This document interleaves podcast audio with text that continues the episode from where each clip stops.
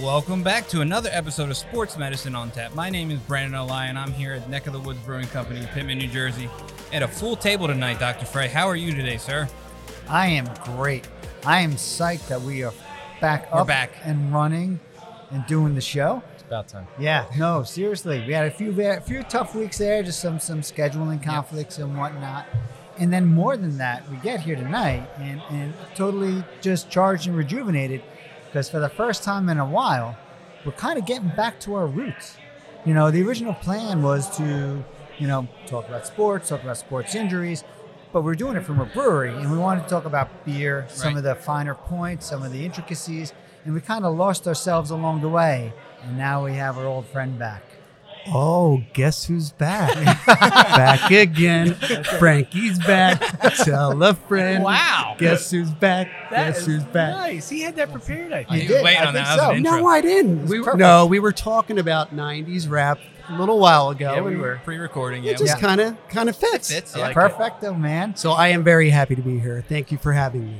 Frank Price, uh, one of the owners, the creators, and brewers here at Neck of the Woods Brewery. Thank you for coming back on, and uh, um, I- I'm really psyched to hear that that original plan looks like it may come to fruition. To start talking a little more about some of the, the, the beer part of the equation. Mm. Absolutely, it's my pleasure. It's it's it's a passion of mine, craft beer for for a long time now. Made it into a business, and whenever I have the opportunity to to share some of this, it excites me very well. So thank you for uh, giving me the opportunity. Yeah, for sure, for sure. And then also on the show tonight, uh, Brad Bernardini, one of our one of our regulars on all the time, probably on more than anybody else. So I, thanks for I coming back. like to hold that honor. Yes, There you yes. go. Thanks, guys, for having me back. It's been it has been a while. You and Jess could arm wrestle, man. Oh, Matt Brant, man, he's right there. I don't Yeah, know. Dr. Brandt's Uh, I'm not getting up gonna- there. I'm not gonna arm wrestle Matt Brand. As my wife says, stud muffin. Yeah, Doctor Dr. McDreamy. yeah, yeah, yeah. I don't think he's that good. Of a- So we can uh, just a quick overview of what, what brings us all in here tonight. Um, we are going to talk some injuries and some beer. Um, we'll, we'll talk just quick overview of the injury tonight, and then we'll get into the beer stuff, and then we'll kind of go back and forth a little bit here. So over the weekend, we had a, a few run-ins with uh, the NFL, some NFL injuries regarding the patella tendon, which is in your knee. Tonight we're, we're going to be focusing on uh, Chargers cornerback J.C. Jackson, who I'll probably call C.J. Jackson a few times, so I apologize in advance. It was initially reported Sunday night that he dislocated his patella. Right. And Dr. Frey and I were talking about it, and we got all excited, and we Trickery. we- yeah, we Yeah. contacted Brad to get out here, That was trickery. and then this morning we wake up to reports that in- it's not a dislocation; it's a complete uh, tendon rupture. So now we're a little Oh, changing the tendon tear, yeah. conversation, but we're going to kind of cover a little bit of everything since they brought it up. And another big name in the NFL is uh, DK Metcalf was taken off on a cart this week.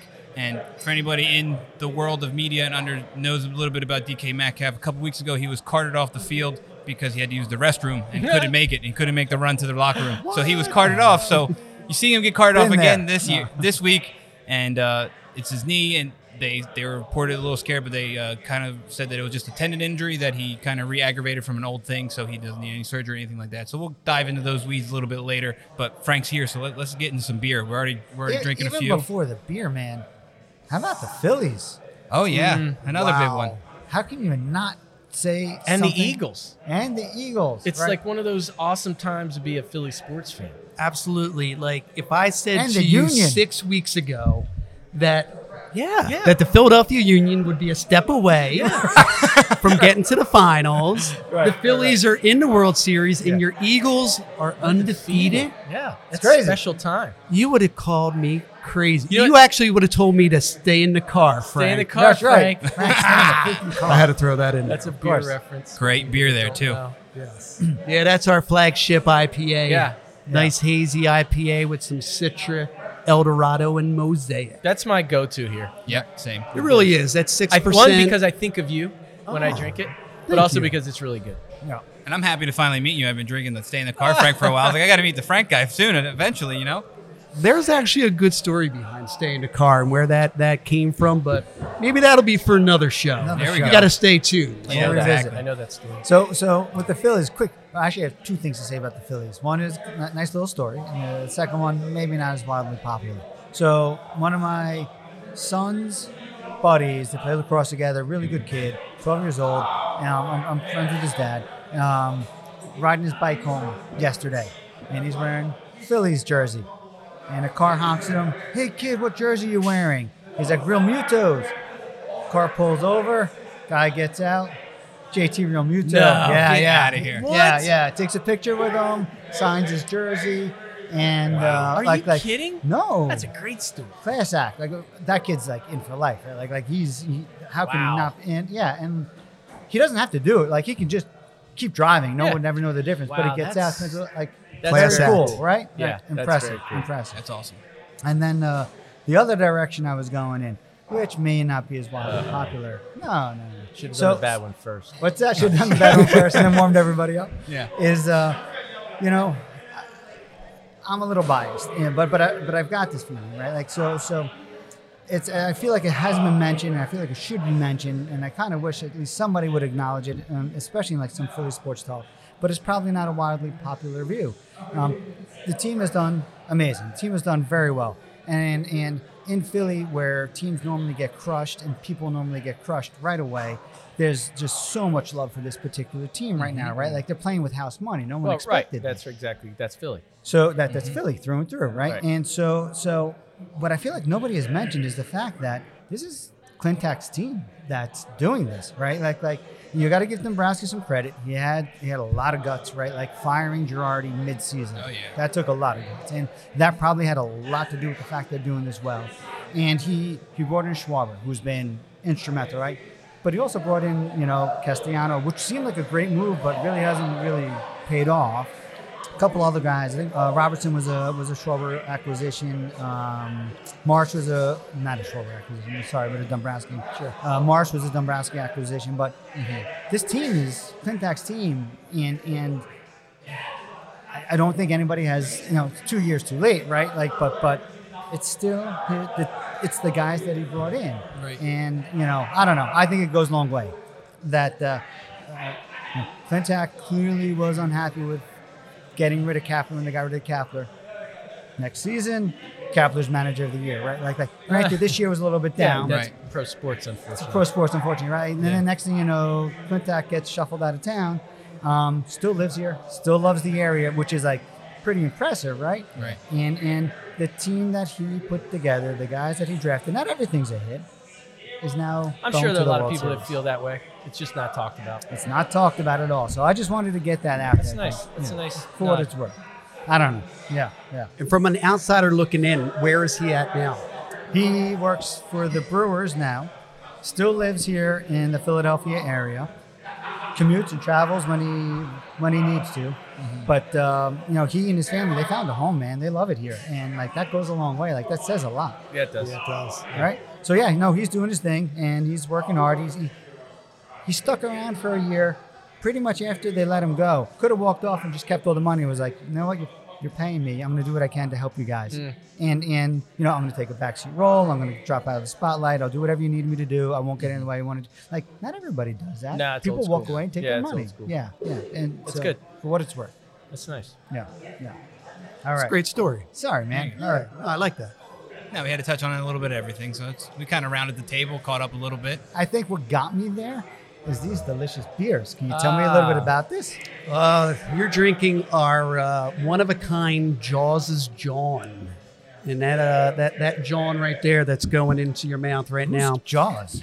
Yeah. So, so maybe the, maybe, maybe the younger generation doesn't know. That'd that be a- would be Mr. that'd be a damn Ron shame. Hmm. Jaworski. He was our Eagles quarterback. I'd be lying if I said I knew the years, Oh, boy. but, Right. but we, we got to be back in the 80s. Beloved Philadelphia Eagles quarterback. Yes. I had a glass commemorative cup from McDonald's Ooh. with Jaworski on. it. That's There pretty you go. awesome. Yeah, What do you mean had? yeah. It's still. I may still have it. A little faded, but you still Yeah, got it. that's all. right next to your grimace. Uh, no, this is one of those easy drinking 4.4% American Pilsner style beers that is just so refreshing. And we actually stepped it up a little bit recently and and added a special way of pouring it here in the tap room, which we, we, we did a bunch of research on that and the old school way. So most lagers were, were made out of Germany or, or the Czech Republic. And if you go over there today and you order a lager, you're going to get that beer poured in an authentic mug that comes out of a side pour tap. And the difference between that side pour tap and our most of our American taps is the fact Right. that it, it utilizes like a ball valve instead of like a plunger. So you can control the amount of beer that's coming out of your line. Opening it just slightly is going to create just a little bit of uh, restriction adding a lot of foam. And and believe it or not, this wet foam actually contains proteins, contains a little bit of the uh, the, the hop oils. There's flavor in there. It's Right. not just something that you're going to wait to settle to drink your beer. Right. So authentic pours is, yeah, first thing that goes in there is going to be the foam, and then you actually stick the beer on the faucet there, open it up, get some liquid in there, and you're going to finish it off with a big foamy head. Right. And Yeah, I, that was the fir- when I first tasted it. The foam had a lot of flavor in it. Surprisingly, yeah, di- different. I was trying to get through it, but I didn't, you didn't have to. Actually. Right. It's really interesting. Right. I didn't you know, know that. and and there's like actually, believe it or not, three different ways of serving it. Like we we had it more of a traditional way, and then Brad came. We gave him the half beer, half foam pour. I thought you guys were just trying to be cheap. No, no. we wanted to go through the steps I here. like it. This is and the third one, which we're going to all have to do, maybe after intermission or something all like foam. that. But it's all foam, and it's called a milk tube. Is that true? Oh yeah, Really? and it's a German way of a shot, a beer. Oh, wow. whoever finishes it first wins. The Yeah. last one has to do 100 push-ups. I'll win that.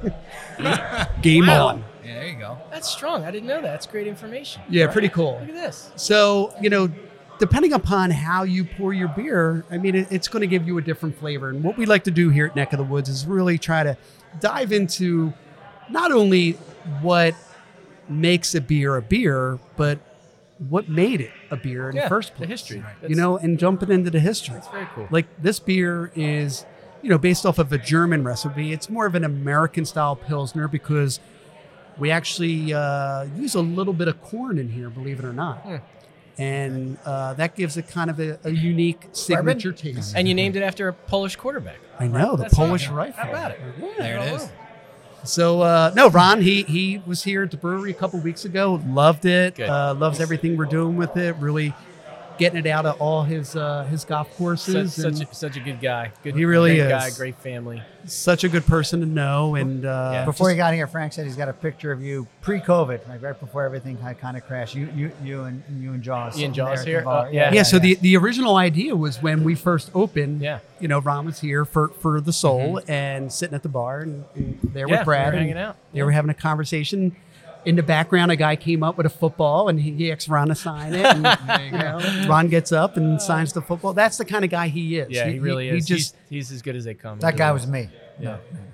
yes. I thought he looked familiar.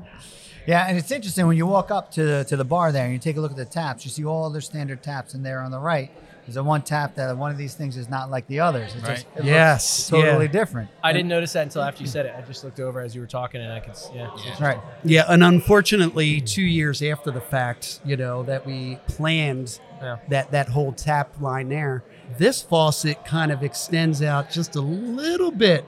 So that every time you pour a beer and it drips, it hits it hits the end of the drip tray, Of course. which then splashes all Uh, yeah. over. So yeah, the bartenders they they love the fact that Yeah. I would install something. Well, I would say it's worth it. Yeah. I Oh, would yeah. agree. Yeah. It was a really good 100%. beer.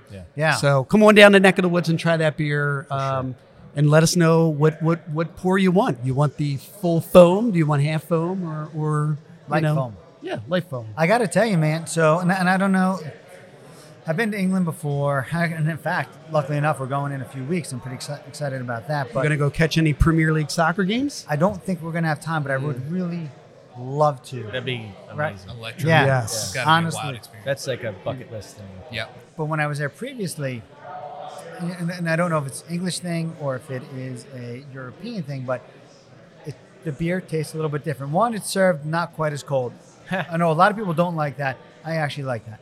and then two, there is there tends to be a little more foam on it, Mm-hmm. and and it, it it's it's a different experience, man. It's You know that delicious. Mm-hmm. most places there, most pubs, will only have one or two styles of beer, Yeah. Yeah. and and they don't bring the beer to the pubs in kegs. They actually bring a like a truck that has a tank on it that has the beer in it. seriously There's a tank inside of the pub. They bring a hose, They they, just hook it fill up, and they just push it right Fill it into up. the tank. yeah Crazy. Wow. right And we actually wanted to emulate that here at Neck of the Woods. If you come back and you look in our production space, we have six horizontal lagering Yeah. tanks there.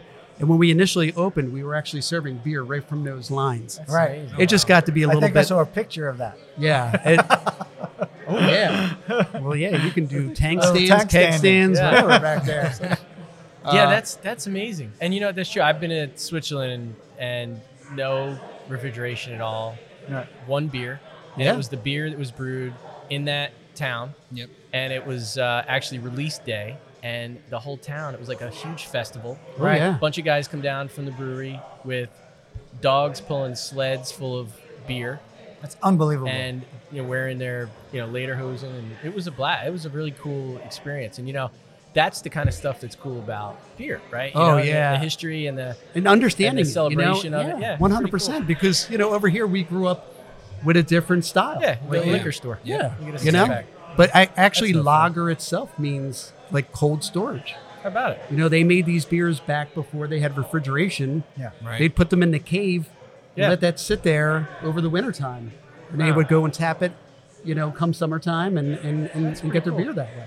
Very cool. So, Yeah. question for you, Frank, since we're kind of talking about a little bit of history of beer.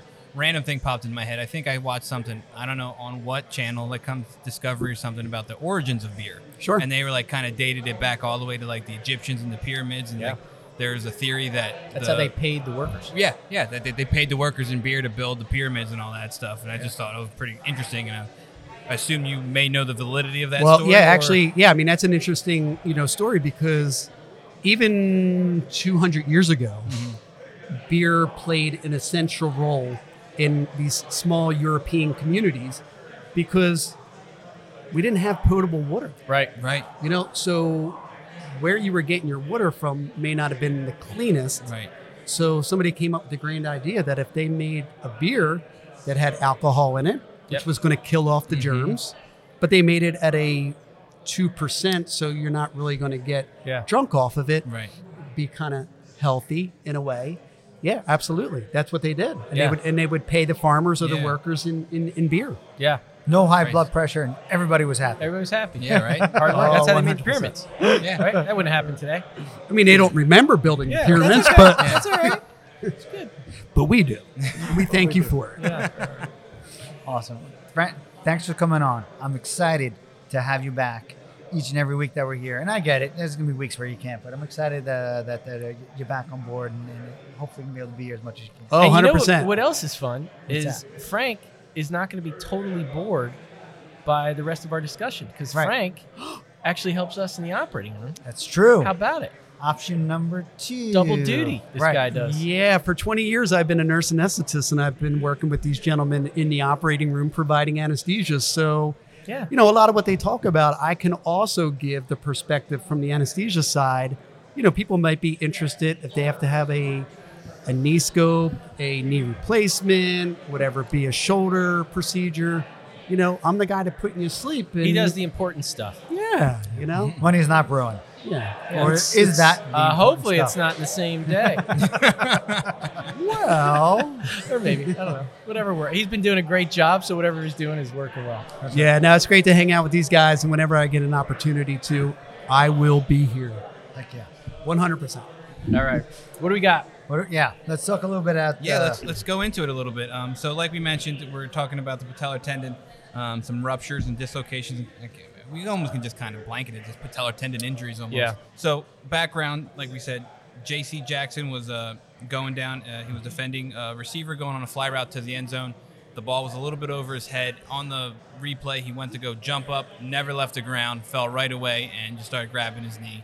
Um, and like we said earlier, mentioned he got taken off the field. Initial reports were saying patellar dislocation, and then this morning it came out that it, the tendon completely ruptured. So um, that's kind of the basis of our what we're going with. So I guess Brad, what, what do you think is like you Yeah. know big differences between the two? Because Yeah. I mean, the layperson right has read two different things. They're like, well, something happened with his knee, but they said it dislocated last night. Now it's completely ruptured, or they, you know, ha- Yeah, and you know, and uh, in the heat of the moment, time of the injury on the field, it sometimes what's happening is a little bit hard to to kind of differentiate or diagnose.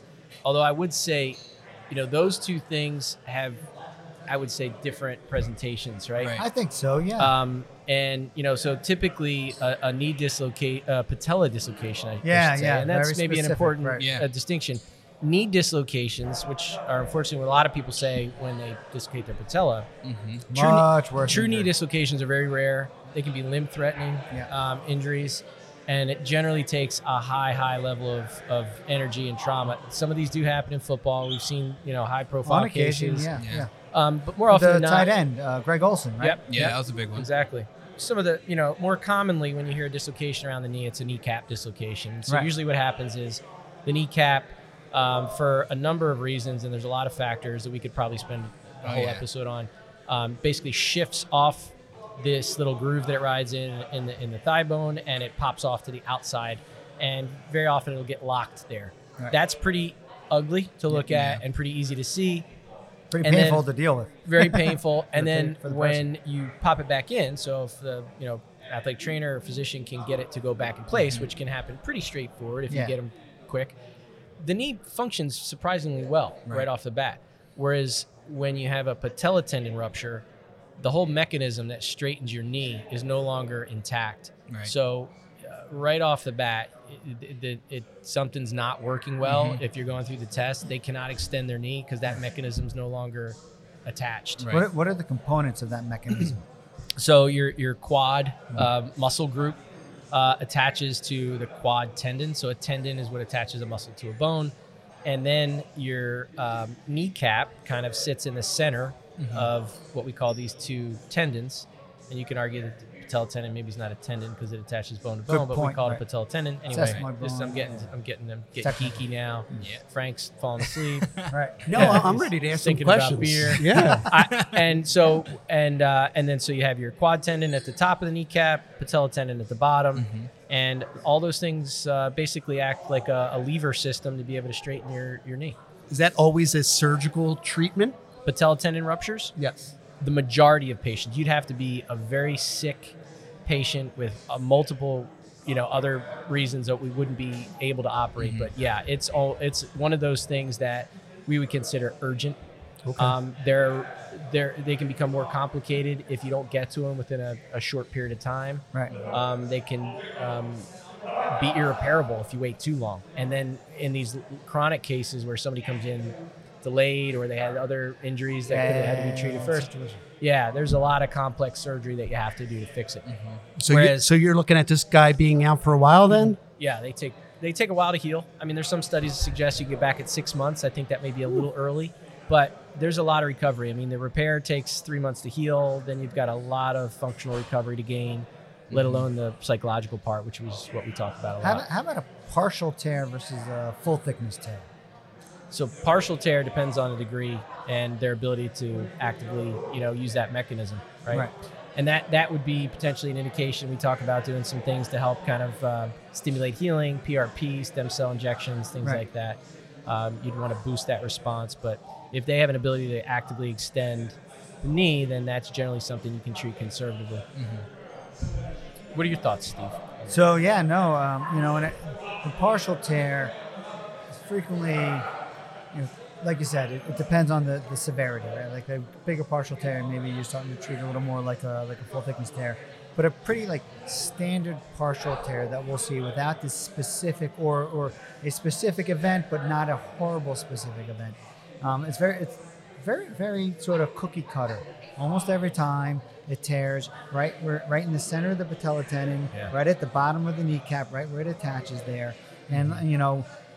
You know, we typically go non-op on those ones, and, Yeah. and, and for the most part, usually you can get that person back without without a surgery Yeah. occasionally it doesn't work and then you move on to surgery Yeah. but uh, almost every time you'll get that person better without the surgery but then yeah those those full thickness tears man like it's there's not Yeah. a question if, if this person is a reasonable risk surgical candidate Yeah, quality of life wise, they, they need that yeah, surgery. you have to fix that. And then the other things are they can tear, you know, effectively in three different Mm-hmm. places. Heck yeah. Yeah. And, and that that can ha- you know they can tear off the kneecap, they can tear off the shin bone, or they can tear in the middle. Yeah. And the ones in the middle are really complicated. so, which one is the is, would be the worst one to have if you're going to have these, or which one would be? I don't want to say the best one to have, but like like Yeah. the better Best one. first to worst have. case scenario, Yeah. right? Yeah. Well, I mean, from a surgical standpoint, the ones in the in the middle of the tendon are very very complex. Right. Um, You know, the tendon where it tears often ends up looking like mop ends. That's what we call it. And- Exactly what it is. And you've got two mops that you're trying to sew together. So literally, imagine trying to put two mop ends and sew them together end to end. Mm. Um, it's, it's really difficult. So there's some there's some newer technology that we use now that allows these kind of suture bridges to kind of help help kind of take some of the stress off of those repairs. So because the thing we worry about is if when you repair these, ideally you can repair it so the tension's appropriate to maintain that knee at full extension. Right. And if that tension's not set correctly at the repair, they actually end up not being able to straighten their knee fully, even though they're firing their quad as hard as they can. They have a little bend in their knee, and then that's The Mm-hmm. rope's just- too long. yeah, rope's too long, and they that that pulley mechanism just doesn't work to get their knee straight, and Right. that's that could cause significant dysfunction. I mean, for a pro football player, that's Yeah, you don't want that that's at all. not that's the end of your career Yeah. if you can't get your knee fully straight functionally. So it's generally a, a bit easier to kind of achieve those goals when you have tear right off the bone. Right. Going back a little bit of you know how this kind of can affect someone's career is uh, I think I don't know how many years ago Victor Cruz a pretty popular new Oh, right, Giants. yeah. uh, Giants, he- yeah. Same thing. He was like I forget the exact play. He was in the end zone, kind of like nothing crazy, and Yeah. knee went. And then his career kind of changed from there. Like Yeah. you know he kind of went from like a big guy nickname doing salsa dances in the end zone every time he scored to to not doing so much, and Yeah. not doing so great. And you know, Yeah. that's something with this guy. And you know, a little bit of background for you know just the, the player standpoint. He uh, originally was drafted in New England from 2018 to 21, and then this offseason just signed a big five-year, 82 million dollar deal with the Yeah. Chargers, and then unfortunately been hit with the injury stick just a little bit. Had ankle surgery back in August, missed a little bit at the beginning of preseason, the first couple games. Got back out there, struggled a little bit, got benched. Uh, His first game whoa. back was this past weekend. I was not aware of that. So like, there's a little bit more to just you know, yeah, he's is a g- guy's got some money. You know, they signed him for a big decent deal for a cornerback, Right. And then is kind of in and out, and then he kind of gets back in, and then he's trying to guard. Um, he was guarding Marquise Goodwin, who is an Olympic track athlete, also NFL player. so you know, you're literally giving Yeah. him your all on a go route, Yeah. and then next thing you know, you don't come up at all. So I think it's safe to say with the reporting that kind of got mixed up in how we talked about it, he unfortunately got the worst of the two options. Like in this case, for him, being a patellar dislocation probably would have been way That would have been better. out- Generally, better outcome. The right? first Yeah. dislocation of yeah is non-op, you know, for a patella, unless there's you know cartilage damage or things like that. But you know, so Patrick Mahomes is an Yeah. example Yeah. of non-op treatment for a patella dislocation, and he's been doing pretty well. Since, Yeah, right. You He's know, okay. he's, he's all right. but yeah, patella tendon rupture just that's one of those structural things that you just got to you got to put back Yeah. together. So, generally. so you know, so let's say this particular scenario, right? Guy goes down on the field, and you're going out to check him. You, you, you haven't, you know, you're on the field. You don't have the benefit of an of, of an X-ray. yeah. Are there are there things you would expect to see in his knee at that particular point, or feel in his knee at that particular point, that's going to tip you off that this is probably a patella tendon tear? Yeah, you know, I think so. You can you can generally um, have a sense that the kneecap is kind of balanced in this in the where it should be, so Mm-hmm. to speak. So when you know, you c- if you imagine kneecap as being kind of tensioned on both sides by by these tendons, if you if you cut one of them completely, it's gonna it's gonna pull back to the opposite side. So it's gonna pull away. So when you have a patella tendon rupture, the kneecap goes high. Right. We call that patella alta. You Right. can see that. You can feel it. You can also literally feel a gap where the tendon rupture is. You can stick your finger in it, Yeah. which you know patients don't. They love that. Mm-hmm. They don't mind that. that's not true. They don't like it. Yeah. But you can Not feel at it, all. so you can feel the gap, and Right. that's one of the things that you know is, is diagnostic. And and then the last thing is, can they straighten their knee? Right. You know, like we talked about, and uh, these patients can't straighten their knee. They can't push against you at all, so it's kind of a floppy knee. Ki Yeah. kind of outside of the realm of where we go, but th- th- this is a really bad injury in people that have had a knee replacement before for Uh, that, it's- for yeah, that it's horrible. exact reason. Yeah. That because you really like the, the rope is torn, right? Like the ability for your thigh to contract and you know pull and to pull your leg, your knee out straight Yeah. goes away once this happens. And if you've had a knee replacement, you don't have a whole lot of kneecap, a whole lot of Right. patella to work with in terms of repairing. So it can be it can be a devastating injury in that particular scenario. It's a tough injury that has, and we'll talk about outcomes in a little bit, in, in the average individual and in, in, in, and in the athlete. But if you've had your knee replaced and this happens, it's a whole nother ballgame. Yeah. So so all right, you, you, you, you're on the field. You examine his knee, and you're like, ugh, looks like I, I- I think you tore your patella tendon. And you get him off the field. You know, probably get him in a brace, hold his leg out straight. Yep. What are- What are your next steps treatment wise here? What are you getting next? Yeah, so um, X-ray um, is going to be right off the bat. Make sure you didn't have patella fracture. Theoretically, you could, you know, and and some Right. some types of patella tendon tears, you can pull off a little piece of bone, Right, and a that little may- avulsion. yeah, a little. Yeah. Vul- we call those avulsion fractures. So X-ray right off the bat, that can usually happen at the field, and then the next test is MRI, no doubt. And MRI shows all the stuff the X-ray doesn't show, and that's really the diagnostic test, other than your exam. Some people ultrasound. That's true. Yeah, I Absolutely. I have One- seen, yeah. I've seen some. Yeah, I, you know, I think you're still going to want an MRI because it's more Yeah. more. It shows you the whole knee. It shows Right. you everything. You want to make sure nothing else happened. Um, you know, these guys are uh, a lot of stress on their knee, Mm-hmm. which you know we didn't really. We generally like to talk about mechanism. We didn't really talk about mechanism. How does it happen? yeah. Yeah. How does it happen, Frank? well, usually when you stretch one of those ligaments. There you go. There you go. See, I'm paying attention. I had to make sure you're still with us. Yeah, absolutely. um, you know, so generally this is it usually happens in a like a deep, you know, beyond like 45 degree knee bend, Mm-hmm. where the muscle's kind of lengthening and there's too much stress. So a lot of people have it when they're trying to initiate a jump, Mm-hmm. and there's just too much force pushing them t- towards the ground, and their their tendon may have some inherent issues, degeneration. He could have Right. patella tendonitis. Yeah. He might have used steroids back in the day, which actually has a huge risk for patella tendon and other tendon ruptures. Not We- making any accusations. yeah, no, not saying he's on steroids at all, but it Could be a factor. could You- be, or could have been back in the day. So Right. a lot of times we'll see it years after people have done it. Right. We'll see patella tendon or biceps tendon ruptures, quad tendons, Pec tendon. and you start talking to people, and they say, "Yeah, I, you know, I did a couple cycles back in college or back in high school, and and um, and there's still a long-lasting effect on tendon metabolism." So for all you kids out there, Yeah. don't do steroids. Right. So just to kind of touch on that, Just like drink so you Frank's said, it's beer. kind of a long-lasting effect with the steroid use. Yeah. Thankfully, I've never used steroids, so I don't have to worry about That's it. But good. you know, I good to didn't know. know. the the longevity Yeah. of like the Yeah, it doesn't have to be with active steroid use. It can be a history of steroid use. Could he have had like a injury in the past that Yeah. you know, poten- potentially could have made this For that sure. much worse? Yeah. So tendon health, you know, so if if, if the tendon isn't uh, kind of a healthy um, from a metabolic standpoint, and there's and he's maybe got old scar tissue from an old injury, or he had a partial tear in the past. and Right. You're now you're asking 80% of the tendon and 20% scar tissue to do the work of a normal tendon, and then he just loaded it too much, and That's insightful, man. I mean, yeah, Yeah. that's 100% right. Yeah. It even goes further than that, to be honest with you. Um, and not maybe not necessarily in the in the setting of a professional athlete, but someone who has rheumatoid arthritis, someone who has lupus, or Mm-hmm. Yeah. someone has uh, Autoimmune chronic kidney conditions. disease, or something where, where sometimes your tissues just aren't quite the same uh, strength or Mm-hmm. quality. Yeah, you're you're at a higher risk. Those those are the people that tend to have bilateral tears, which Yeah. shockingly we do. yeah, we see from those time to time. Yeah. yeah. People are load their leg in a way, and they Mm-hmm. they tear one, and then they load the other one to help save to try to and then protect they them from lo- falling. Uh, and then they tear the other one. The other one pops. It's horrible. yeah. Nuts. You ne- never want to. No. don't go. Tough Yeah, it's situation. bad enough with one. Yeah. But yeah. Do you normally see this in one population versus the other age wise, or is this just a Great question. Yeah. Steve. so yeah, no, no. Um, I think I referred to the uh, Mark Miller uh, board review course at one point or another uh, as we've gone through this podcast through the years. One of the little tricks for us to remembering is if you think of the patella being 40 years old, typically if you're under the age of 40, patella tendon tear. So 20s and 30s is very common. And if you're over the age of 40, above the patella, um, quad tendon tear more common. And it doesn't it doesn't hold true 100%, but it's shocking actually how often that winds up holding true. yeah, more common in men than women. More common in men than women. Yeah. Yeah. yeah. I don't think I've ever seen one in a woman. Uh, I don't think I have either, actually. Interesting. Yeah, yeah.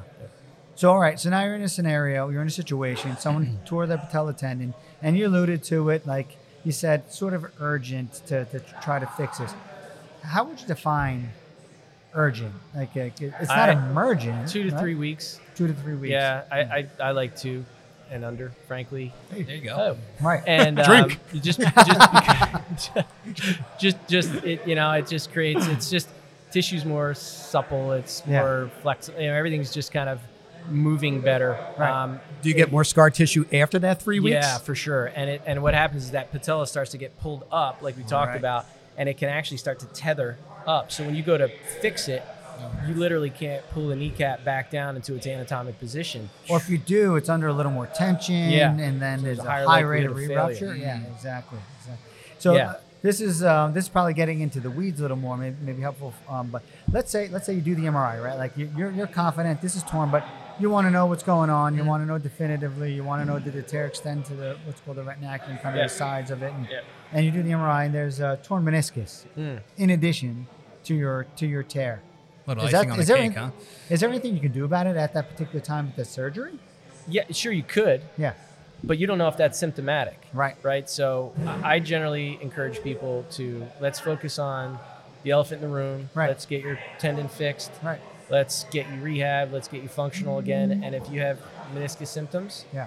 then we can fix it. So there's a, a you know a thing that I say to the residents that we teach all the time is treat the patient, not the picture. Right. Right. And you know you have to focus. There's about I don't know. I think in general, if you look at most studies, probably 30% of things that show up either in arthroscopy, things that we see with our eyes in Right. arthroscopy, or on an MRI, probably don't correlate with why the patient's there to see you. Right. So if you just go around trying to fix everything that you see, you, may- you may be stirring the pot too much and, and, and Creating you know, a problem. Yeah, if it's uh, you, you don't know if that was there and if it was symptomatic. I mean, there theoretically, you know, 30, 40 percent of meniscus tears may not be a reason for people to come into our office. So Yeah, and, and, you know, and it's funny. I have a similar conversation, and one of the things I say is that that probably did not just happen with this particular injury. That was, in all likelihood, that was there. Yeah. That's number one, and then number two, typically we're going to fix that. We fix that arthroscopically, like we, we fill it up Yeah. with fluid, you can't do that. and you can't do that because Yeah. the whole capsule, the balloon that holds the fluid while you're doing your arthroscopic surgery, is torn. Mm-hmm. Yeah. That fluid's going everywhere. Yeah. And, and so so typically no, no, you, you go in with one goal and you go and you fix Yeah, the you fix patella the tendon. patella. so it's like a big old wet sloppy mop. It's like an you were op- saying. yeah, just- it's- yeah, a you mess. just it's- open it right yeah, up. You don't it's- even put a Just trying scope to in. tie just open it together right up. spaghetti. Well, how did It they really do is. that before a scope? How did they fix uh, meniscus tears before scopes?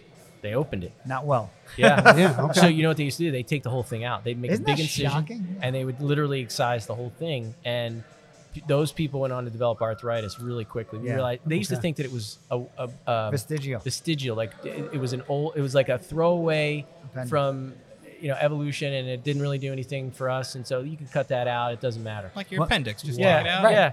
The One of- reality is nothing we have is is not, you know, is, is just useless. One, Right. one, one of my former partners who's been around for quite a while and uh, used to do a lot of these said they, they would have competitions like who can get it out all with there was like a special knife for this a Yes, that meniscal curved, like, knife, yeah. and they and the competition was who can get the whole meniscus out with one swipe That makes me Wow. nauseous. Now. I know Yeah. That's it's crazy. the opposite of yeah. what we try yeah, to do we repair them now. I Yeah. mean, we we try as as You often as we can. To stretch repair the them. biology as far as Yeah, you can in and- that and- direction Yeah, preserve it yeah. You had mentioned earlier about the, the, the PRP and, and stem cell. Like, what, what does that do? Uh, Partial really- tear. Yeah, really good question. So there's been some good science to show that like people with patella tendonitis, like advanced patella tendon, which is like this degeneration of part of the tendon, patella tendon, um, or people maybe with um, you know partial tears, that it it helps to stimulate a, a more favorable biologic environment for healing. There's still there's there's pretty good science to say that it helps with patella tendonitis. I'm not sure there's great science that at least that I'm aware of that shows that it increases healing rate with partial tears. I think the reality is most healthy people probably have enough good biology, but they're looking at all this stuff now. And maybe Steve's looking at me like he might know something I don't. No, but- I, I was just going to try to clarify that. A little Yeah. Bit, right. So, so I think there are different versions of this, right? So, one version of it would be a partial tear. Let's say the tendon from the side is torn partially across in this acute traumatic scenario, uh, not not the appropriate time because of the structural gap. Right. Exactly. Yeah, you can't. uh, Yeah. a- An injection won't bridge a gap. Okay. But now, in, in the scenario of patella tendonitis, it- it's actually somewhat of a spectrum where it tends to wear down into this one particular spot and it goes from patella tendonitis to some of that then peeling off part of its attachment right in the middle portion, right where it attaches to the bottom of the patella. And all of a sudden, it goes from just tendonitis to a partial thickness tear, even to a small full thickness tear in that particular spot. And it- it's really all a spectrum, almost like rotator cuff tears, where where it, it- there's a little bit of a spectrum there, where at one point you have some tendonitis, tendinosis, partial thickness tear, full thickness tear, kind of goes on down the line. So in that particular scenario, that that, that is actually a, um, and uh, there's there is data to support that. Yeah. A, a, a time where you would use biologics, where you could potentially use some PRP. There's also a procedure called uh, percutaneous tenotomy, and there's a couple different versions of this on the market where you use this special needle that actually, needle that actually debrides that degenerated, partially torn area and jump starts the healing process. And sometimes you can supplement uh, some biologics into that area when you're doing that or a day or two after you do that Yeah. to really jumpstart the healing process. So it's not just a ball of scar tissue there, but hopefully more tendon like Mm. Yeah. uh, tissue. and we're, but we're still learning a lot about biologics and how reproducible the, the the actual injection is. I mean, there- there's studies that show that there's pretty broad concentrations of different types of cells and factors and things, and so I think you know we we definitely. Um, yeah, it's an area of ongoing. Well, I asked the question because when my oldest son, who's 18, when we first had him, they sold us into banking his stem cell. Right. Oh, yeah, right, right. sure. Yeah, And my it's a big daughter, we banked hers. Yeah. Yeah. And then when it came for my third son, we were like, well, I guess if Oh, he man. needs it, he can use Matt's or Ella's. Oh, You don't love him enough. thing. Yeah. Oh. You know what? That's funny. I mean, because you know, but- but see, the thing is, there's a lot of uncertainty. That's a Sure. that's a very aggressive area of research right now, and we don't know where that's gonna where that's gonna lead. We'll see. Yeah, I know we'll it see. cost me $100 every year. Yeah, we did the same thing know. with our kids. Yeah, Yeah. So did I, and um, and you know, I was forewarned. Hey, that's probably not the best investment of your money. no. of course. However, you're kind of feel like, well, if there's anything that I can Hey, listen. prevent, I'm Never going to know, do right? it. yeah, Yeah, that's yeah, why yeah. Bye Bye Baby does so well. That's right. You That's spend- right. You can't, you sure. can't skimp on your kids. yeah. Heck you no. got right, it. Brandon, new That's right. father. right. Congratulations. Thank you. Thank, yeah, thank, thank That's you. very good. So, so getting back to the repairs, and and you know, Frank, you, you talked about how like we need to be pretty, uh, you know, um, generic in the way we talk about this. We don't want to start losing people, and then you start asking these specific questions, and I feel like I get all technical, and I just lost everybody. But nonetheless, I Uh, um, know. I'm sorry. But but in terms of the repairs, right? For uh, Brad, is there more than one version of this? Is there more than one way to uh, do the repair? Assuming it's the most common type of tear where it pulls off of the patella as opposed to mid substance or off of the, the other end of it, the distal end where it attaches to the top of the shin bone. Is there is, is there more than one way to repair it? Yeah, yeah. it- So the, kind of the old method, I think that you that we probably learned in our residency Mm-hmm. was uh, we would uh, put this special type of stitch um, into the tendon. It's kind of a a special stitch because of again this mop end effect. If imagine if you try to stick a suture, a, a needle like with thread through a mop end, it would just kind of slide through those fibers. So this is like a locking stitch called a Krakow stitch. in- University of Buffalo. interestingly, oh, is that where it came from? Yeah, uh, I So- think that's where he was. Uh, my one yeah. Mm-hmm. of my attendings at UConn was one of the article like the publisher. Oh, is that of right? Really? Krakow. Yeah, Yeah, Court, yeah. Courtland Lewis. Yeah, yeah. Shout out to I'm pretty Courtland sure Lewis. Krakow did Yeah. teach or work at a University of Buffalo, and if I Yeah. blew that, I Nah, apologize. I'm pretty yeah, sure he did. He, he was on the original paper. Anyway, so it's like this locking stitch, and you know our, our suture material has gotten super strong Right. uh, now. So I mean, it's that's not the weak link. So if you put a good locking stitch in this and these tendon edges, you'll have these little tendon edges that are um, basically able to be controlled by these sutures. Right. And so what we used to do is drill holes across the patella, and then you thread these sutures up um, that are already attached to the tendon through the patella, and you'll tie them knots on the other side when it's tensioned in full extension. Yeah. And and that's worked well. I mean, we did that for years. There's some newer studies showing that um, if you use a anchor, so there's these little these little almost like screw-like devices that have threads attached to them. If you put that in the footprint instead of drilling holes across, that the the success rate's higher. Mm-hmm. Um, it's less likely to have a little gap formation at the Mm-hmm. repair site, which is good because gap formation would fill in with scar, and we want that tendon to heal right to the bone. Right. So that's we don't want that rope to be too yeah long. yeah.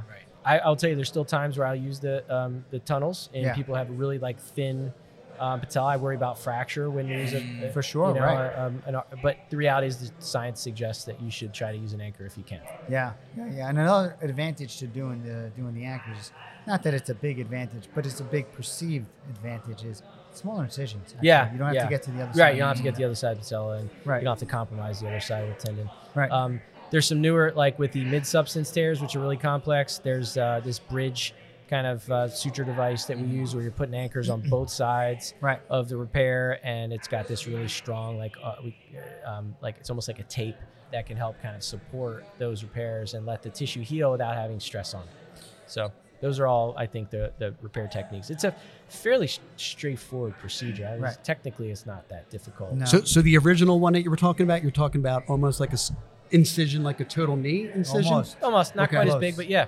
Okay. Yeah. And you know, Frank, maybe you can speak to like your side of it. Like, what do you when you see somebody coming in that Oh, we're going to do honestly- patella tendon? You know, like there's different options, right? You can do nerve blocks. Yeah, you can do we- we- general anesthesia. We, or we've both. done, you know, a, a a ton of general anesthesia with those patients, and like almost immediately, the pain response sets in. Yeah, it's like a- no it's matter a- what narcotics we give, I mean, yeah. that is a very sensitive area. Yeah. Right. So we transitioned from from general anesthesia to doing ephemeral nerve block, where we're actually blocking like the entire nerve supply down to that knee. Now, that's going to knock out your motor, your ability to be able That's to it. move your, Right. your- That's your, it. your- Yeah. your- That's your an leg. important but point. I, I would think in in this type of surgery, you're, do you want them moving their leg right away? N- Uh, so that's actually a really interesting point. So Right. I'm a little bit more conservative than I think some people. This, the literature suggests that if you do a good repair and you're in the operating room, you should flex them up, make sure there's no gap, and At the, end, theoretically, at the end of the surgery, yeah, yeah, check it. after your repair, if, if, if they don't show any gap and you have and you feel good about your repair, that you should be able to start kind of doing some PT motion with them early on. I'm pretty conservative. I try to keep people extended. They can walk. I lock Fully. them straight initially. Yeah, too. Mm-hmm. I keep them straight. They can walk um, with a fully straight limb, but typically they're going to have a With a brace, brace, or a right, cast. right. Uh, the old cylinder casts are tried and true. They don't allow any gapping. Braces sometimes allow a little motion. It's true. Um, I've been and burned. and so a femoral nerve block that knocks out your quad muscle is probably okay, Right. but there's adductor blocks. I don't know if you want to talk about if you're doing any adductor. Yeah, blocks, I mean which the is- adductor block is the saphenous nerve, and the Yeah. saphenous nerve's just going to. Now, see, this is where it gets a little tricky because yeah, the saphenous nerve will supply the majority of the knee, but it's going to be more It's not as complete. superficial. yeah, right. It's not you as know, complete. so Doesn't it's work not, as it's well. not going to be as complete. Yeah. So, uh, you know, sometimes you do have to supplement that with with another type of. Uh, Janicula. Yep. So all, all these tiny little nerves that supply, you know, the front side of the, s- uh, the Yeah. Mm-hmm. knee, the, the back side, all those nerves, they, and you they can, can, you can certainly use be local. blocked. You can you can put you know uh, it- there's been cases where I've I've just literally dumped local into the incision site and joint 100%. while you're Yeah. doing the procedure and that can help too. Yeah, you know, the idea of the femoral block in that particular scenario worries me a little bit because you are temporarily picking off Right. the nerve that goes does the motor function, the, the movement of the Mm-hmm. of the thigh. And and you know, almost every time it wakes up, but you just worry like Yeah, if you- anytime you're doing something Yeah, around you don't- something, yeah. something you back don't, you can don't happen. want them to have a little bit of weakness Right. of that of that That's pretty quad scientific, isn't it? afterwards. And- and- and- Never. right, right. So like from a from my my standpoint, my my my request is usually more adductor block, genicular block. Yeah. Control most of the pain, maybe not perfect, but but don't put the quad at risk, kind of a thing. That that that's where I tend to. fall No, I on would that. agree. And most old school anesthetics were, were driven towards that femoral nerve because Yeah. it was the easiest one to do. Mm-hmm. For Right, that for right. that procedure. But now there's ultrasound. oh, Yeah. we have Yeah. dove deep Yeah.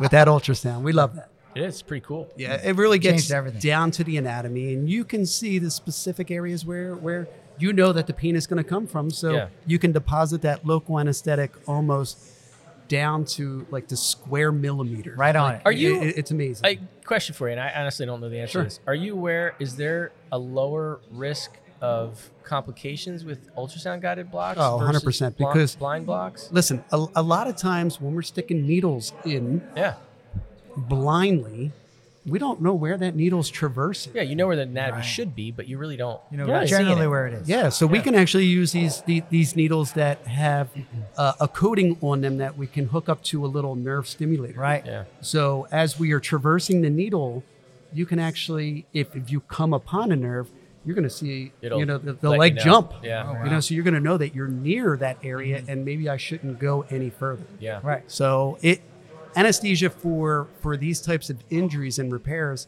has become so much safer and so much more, you know, patient guided as Yeah. far as let's let's let's figure out what's best and safest for the patient. Yeah. And I You think know? it's reasonable to have that conversation with the patient and let them have a you know part in that conversation. and Say, hey, look, Now- here's the risks of this one. Here's the risks of that one. Which one do we think we want to you know go with? Right. Obviously, we have a little bit of a say, but honestly, I kind of leave that discussion to you guys. I always say, I typically uh, do. You know, I let you know I don't tell them how to do their job, and they don't tell me how to do my job. Sometimes they do. But Right. Well, well, that's good because you know most orthopedic surgeons, you know, have a Easy, schedule, Frankie. and you know, Easy. hey, I won't go there. I'm Yeah, so- no, I'll stay in the it's car. not us. I'm sorry. It's not us. nice. Well done. All right, so now you do the repair. They're in the brace, right? They're Mhm. getting better.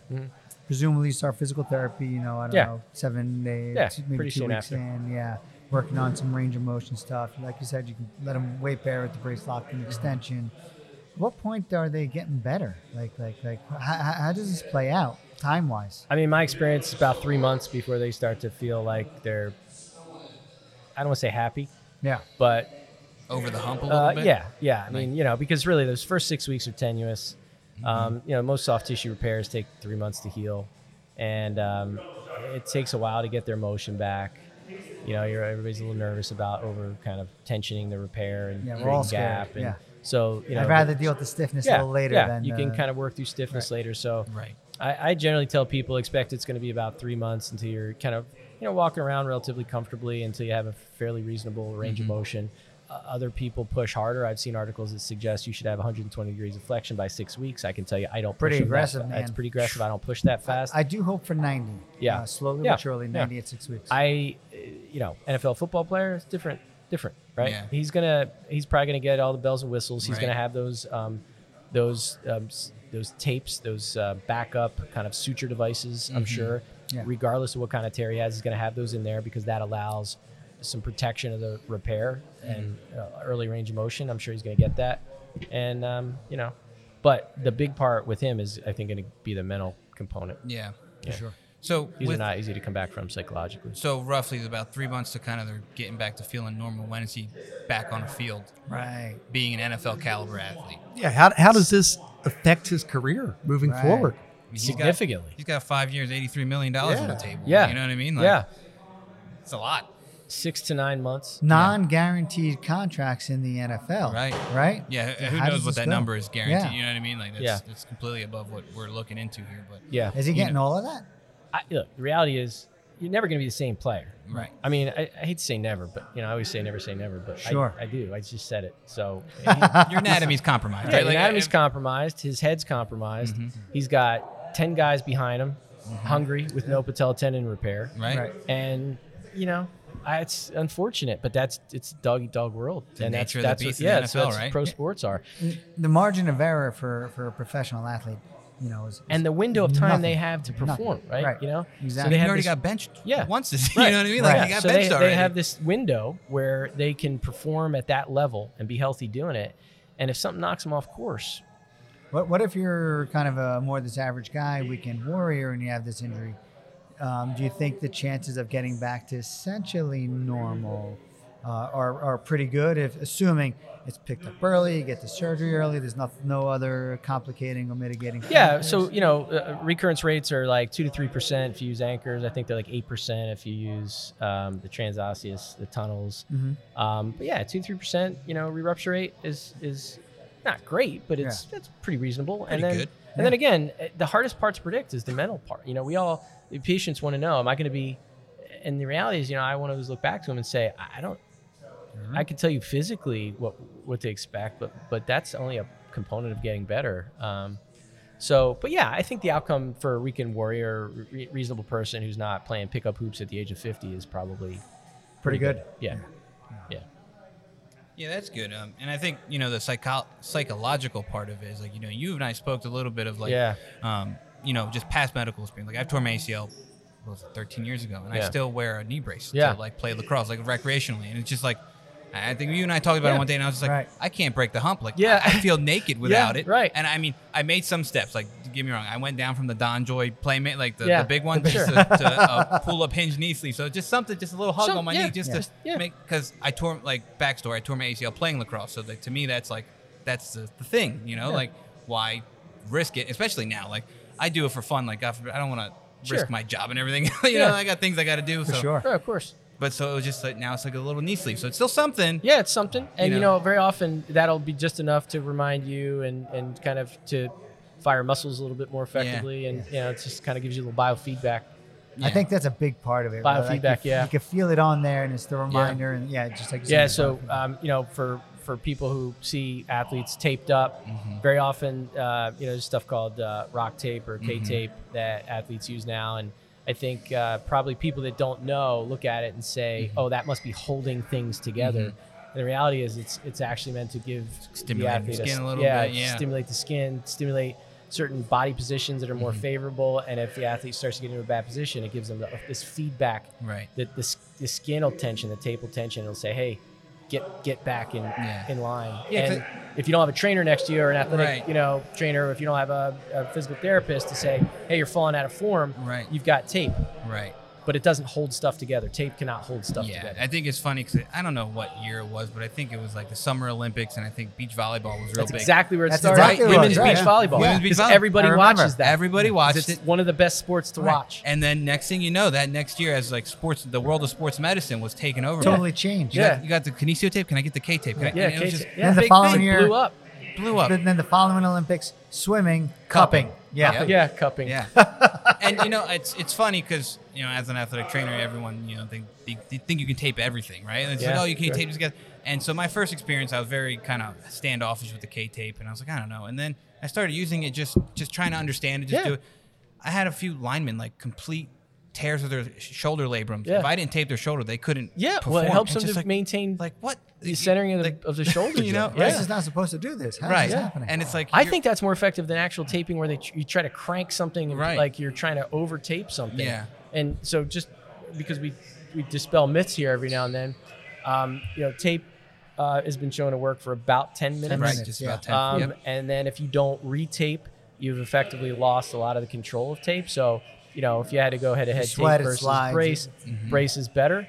But you know, there's still those old tried and true athletes. So I played football in college, and I taped ankles. You know, I had some Right. ankle, and you know, nobody told me that it only lasted for ten minutes, and Yeah. you know, and it looked cool. Man, look cool. Right. It looked cool, So it's funny which how is like, probably the most important thing. Well, yeah, you Yeah. look good, feel good, play That's- good, that's right? It's right. like it's like a mantra that goes across all athletics. You, you kind of have to do it. Spat taping. Oh, that's another one that's. Yeah, Or that's, the- that's what I used to do. Spat Yeah. tape. That's what. Yeah. Yeah. I, I think I, I, pu- I I'm off the spat train of like. Well, I wouldn't be now. oh but yeah. Yeah. No, no, no. But it's just like, well, listen, man. If you something happens to your ankle, I'm cutting your whole shoe You off. want The it. whole thing. Yeah. The whole thing's coming off, and usually that comes your way because you got the nice pay a lot of cleats or whatever. money You for know. those. Yeah, you don't want to do that. No, not at all. That's funny. Um, so I think we kind of touched on a little bit of everything. We went. Well, is there I- any way to prevent this type of injury? Like, That's a great don't do question. steroids.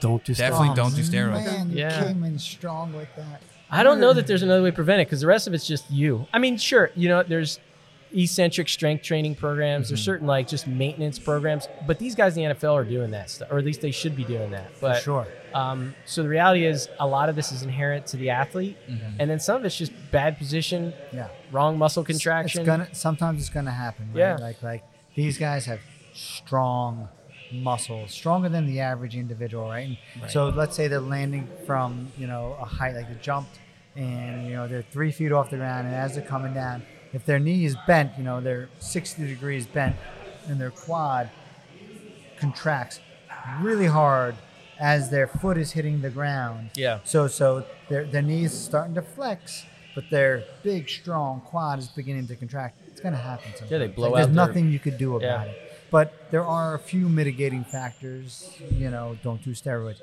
A cortisone shot around the Yeah, tendon that's- may pre not not, not necessarily tendon, but around the tendon may That's a- predispose. that's a no-no, Yeah, generally, yeah. yeah. So Is, there's is there something- anything like now that I have children that are high school, college age, and, and I, I know myself when I was working out back in the day, taking creatine, taking protein, any of this stuff affect, you know, your your, your muscle groups in a in a negative way? I mean, that stuff doesn't, okay. but s- steroids is The really harder big. stuff. Okay. Yeah, yeah. All right. they're- they're- and your kids aren't doing that. No, I mean I always get that question. Dad, is this safe? Is this safe? You know, creatine has there's other risks with creatine and Right. you know and I, have we done that might be a good Just thing to- supplements. yeah, Supplements supplements it and- actually could be a very good one. Yeah. Yeah. I've not gone down that road. yet. yeah that's a whole i mean you could probably do a whole show on creatine. Well, no, honestly, like kids nowadays are going to the corner GNC Yeah.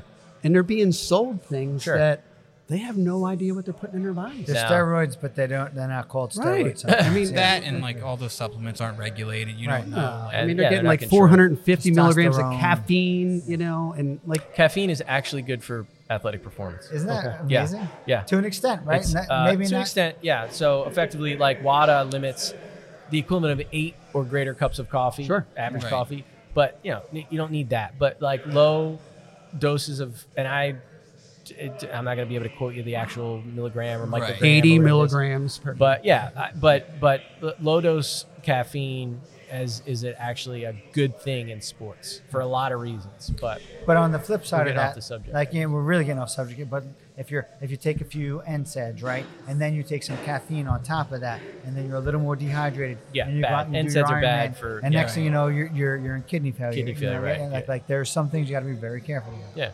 to to kind of close out the supplements, quick story of like you know, like kind of like Frank said, like kids are just going and take stuff. And I, Yeah. I've been in this situation where I, when I was in grad school, I was covering hockey, and one of the kids came off to the bench. He goes, "Brandon, I can't see." I'm like, "What do you mean?" He goes, "I don't know. Everything's spinning." And I'm going, "I was all right, man. We try to go through." it." Yeah, right. Here he took C4, which is a pretty common pre-workout, and I think that was pre. They took some stuff out recently, and they kind of made it more healthier. But back then, when it was like the raw formula, Oh, Yeah. he took like two scoops off the off the jump for the first time ever, and he was like overstimulated, and he's like Oh. jeez. his, his he was all Yeah. dilated and like freaking out. I'm like, dude, what what you do? Yeah. He goes, I don't know, I didn't do anything different. I was like, oh wait, I did try this C4 stuff, Yeah. and I was like, okay, how much you take? He goes. Uh, I think I took two scoops. And I was like, Yeah. "How much you usually take?" I was like, "I don't know. I've never taken it before." exactly. Good rule I'm of like, thumb: "Oh, never man." do something in competition for the no, first time. No, never. Yeah. Not on game. Like, Nah, ah, man. bad, bad, bad idea. So he was like a step away from going to the hospital. That was a whole whole ordeal that night. But you know, just kind of like like Did he Frank was saying, recover? it's like Did he get better? Even, I assume even he did. you know, kind of go back to you know younger years of being a high school athlete, college. athlete. He's like, you don't know. You No, don't you really don't know. know. You just No. you see someone on TV support a supplement or say something's good or Yeah, it's a whatever. dangerous- It's dangerous. It's a dangerous industry. That doesn't mean there's not good things out there, Right. but it takes a heck of a lot of research and knowledge to understand Yeah. it, and it's tough. And you know what? The unfortunate thing is, it's an industry based to make money. So you know and then and they're going Mm-hmm. and to do today, what they need to do. Today's there's a lot of world snake with oil out there. influencers, social Yeah. media. Oh, you yeah. just you get Where did you hear that from? TikTok? Yeah. Oh, it's Yeah. got to be true. Yeah, Yeah, exactly. It's real. You know, and I'm, you know, just who knows how many people, especially nowadays. Oh, I saw it on TikTok. I saw it on Instagram. I saw it on Facebook. I'm going to try this supplement. So and so, this this Yeah. person's endorsing it. It's just like, man, you go down a slippery slope where it's like, just eat Easily some whole influenced. foods and like have a good diet, and you probably should be okay. I'm- I totally advocate that. Like you know, um, again, I- Again. I, think we, Yeah. I think we dedicate Get a off whole topic. thing. yeah, to yeah, this, we're 'cause all it's we're all really- in the It's a weeds. whole nother We're show. somewhere Yeah, deep in the for weeds sure. now. Yeah. Um, yeah. So to kind of tail back to uh, Let's go do a milk shot. Yeah, yeah. I will It go is getting prepare to that that. point. Yeah. There you go. The Milk the, the J.C. Jackson thing uh, we were talking about him. So, just again speculation, right? Like he, he tore his patellar tendon.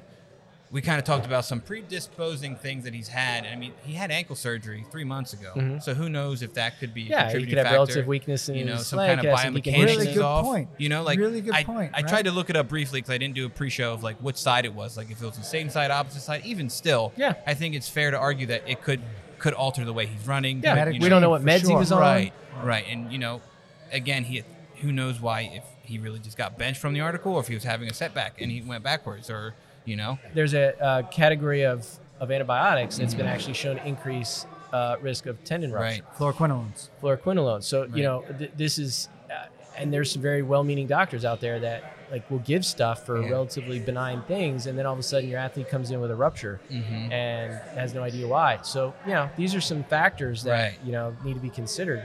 You know who knows? yeah, and I think it's fair to say, like we say, every, almost every show, we don't have the access to all his uh, medical. Yeah, you documents. do We're not. just I would sure hope that an athlete at that level isn't getting you know, Right. fluoroquinolones from, Right. from a well-meaning doctor, but Yeah. you never know. You never know. Yeah, so Things things, like that, you know. But, but I think that's it. I think that's important um, stuff to consider. But all the stuff that you mentioned about, you know, does he have some kind of deficiency from his Yeah. surgery? Is he asymmetric? Is he is he not yet fully right.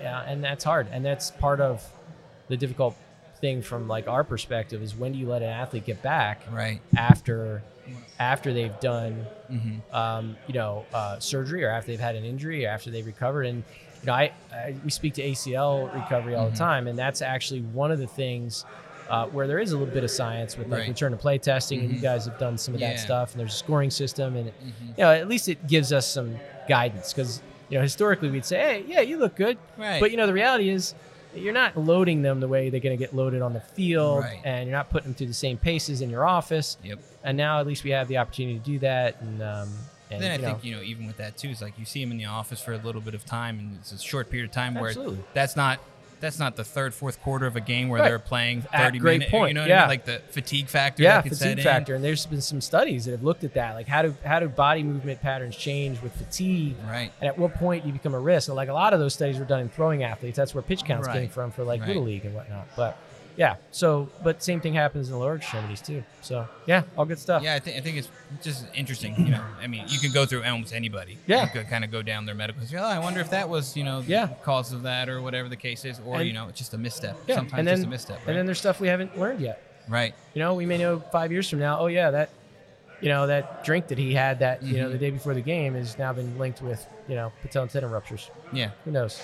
We can just say, Yeah. like, oh yeah, that, that Gatorade Speculate. you had wasn't too good. or Oh, something. now you did it. Yeah, yeah, Gatorade's yeah, coming yeah. for us. Oh yeah, I they're know. going to shut us down.